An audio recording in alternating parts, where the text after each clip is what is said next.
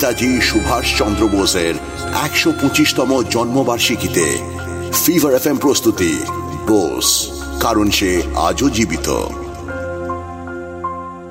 শক্তিদা কি গো? হলো তোমার চা? আরে দাও এবার তো তেষ্টায় পটল তুলবো গো। তোরা হাসতাছিস? আর ওইদিকে? কেন গো হারুদা? কি হয়েছে নাকি? তুই এরকম বাংলার পাঁচয়ে বসে আছো কেন? কষ্ট কাটে না নাকি? এই চুপ করবি তোরা? কোনো কাজকর্ম তো করিস না। শুধু এখানে বৈশা বৈশা গুলতানি। দেশের কি হালটাল হইতাছে কোনো খবর টবর রাখিস নাকি তোরা? কেন হারুদা? কি হয়েছে আবার? রাজায় রাজায় জগরা চলতাছে যে। কেডায় জানে কংগ্রেসের কিডা হইতো? একদিকে গান্ধীজির দল আর অন্যদিকে দেশ বন্ধু আর সুভাষচন্দ্র।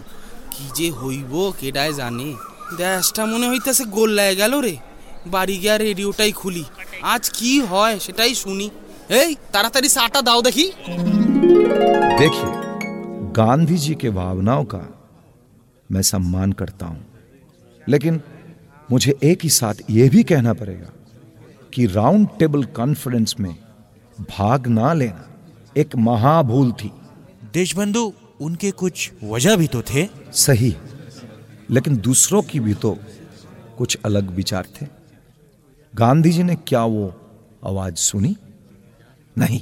मुझे माफ़ कीजिए देशबंधु लेकिन आपकी बातों से लगता है कि आप यहाँ महात्मा के हर एक एक्शन को अपोज करने के लिए आए हैं। और आप सब भी तो गांधी जी के सिवा और किसी की नहीं सुन रहे हैं।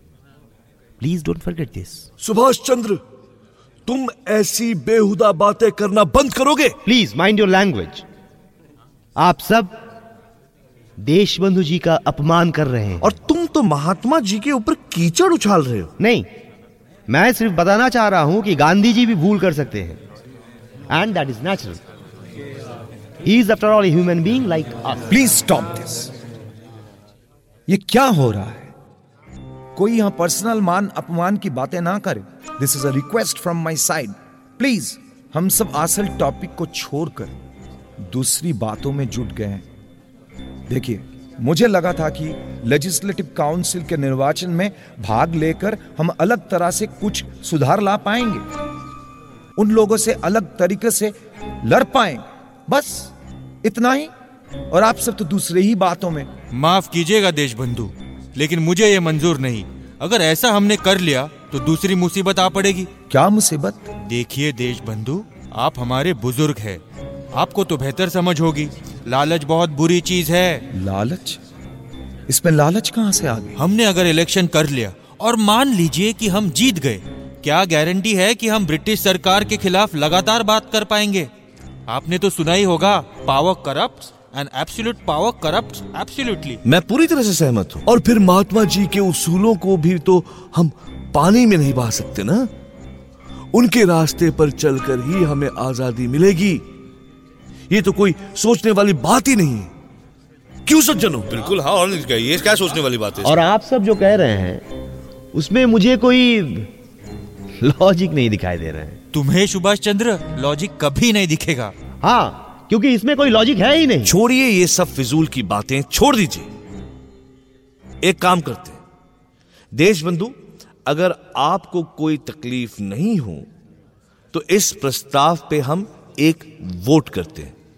देखते हैं किसे ज्यादा समर्थन मिलता তীব্র বাগবিতণ্ডার পর ভোট হয় লেজিসলেটিভ কাউন্সিল বা আইনসভায় এন্ট্রির পক্ষে ভোট পড়ে আটশো নব্বইটি আর বিপক্ষে পড়ে এক হাজার সাতশো আটচল্লিশটি হার হয় দেশবন্ধুর কংগ্রেস তখনও মহাত্মা গান্ধীর বলে দেওয়া পথে হাঁটতে বেশি আগ্রহী ছিল অন্য কোনো কথা শুনতে তারা মোটেও ইচ্ছুক ছিল না।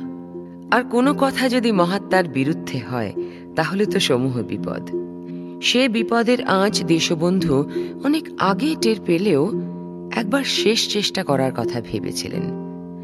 করলেনও। আর এই হলো তার পরিণতি। কিন্তু দেশবন্ধু তো হেরে গিয়ে হাল ছেড়ে দেওয়ার মানুষ ছিলেন না। তাই অন্ধকারকে তিনি ক্ষণিকের অতিথি হতে দিলেন। আর তারপর? শোনাবো শোনাবো। সব শোনাবো। আগামী পর্বে?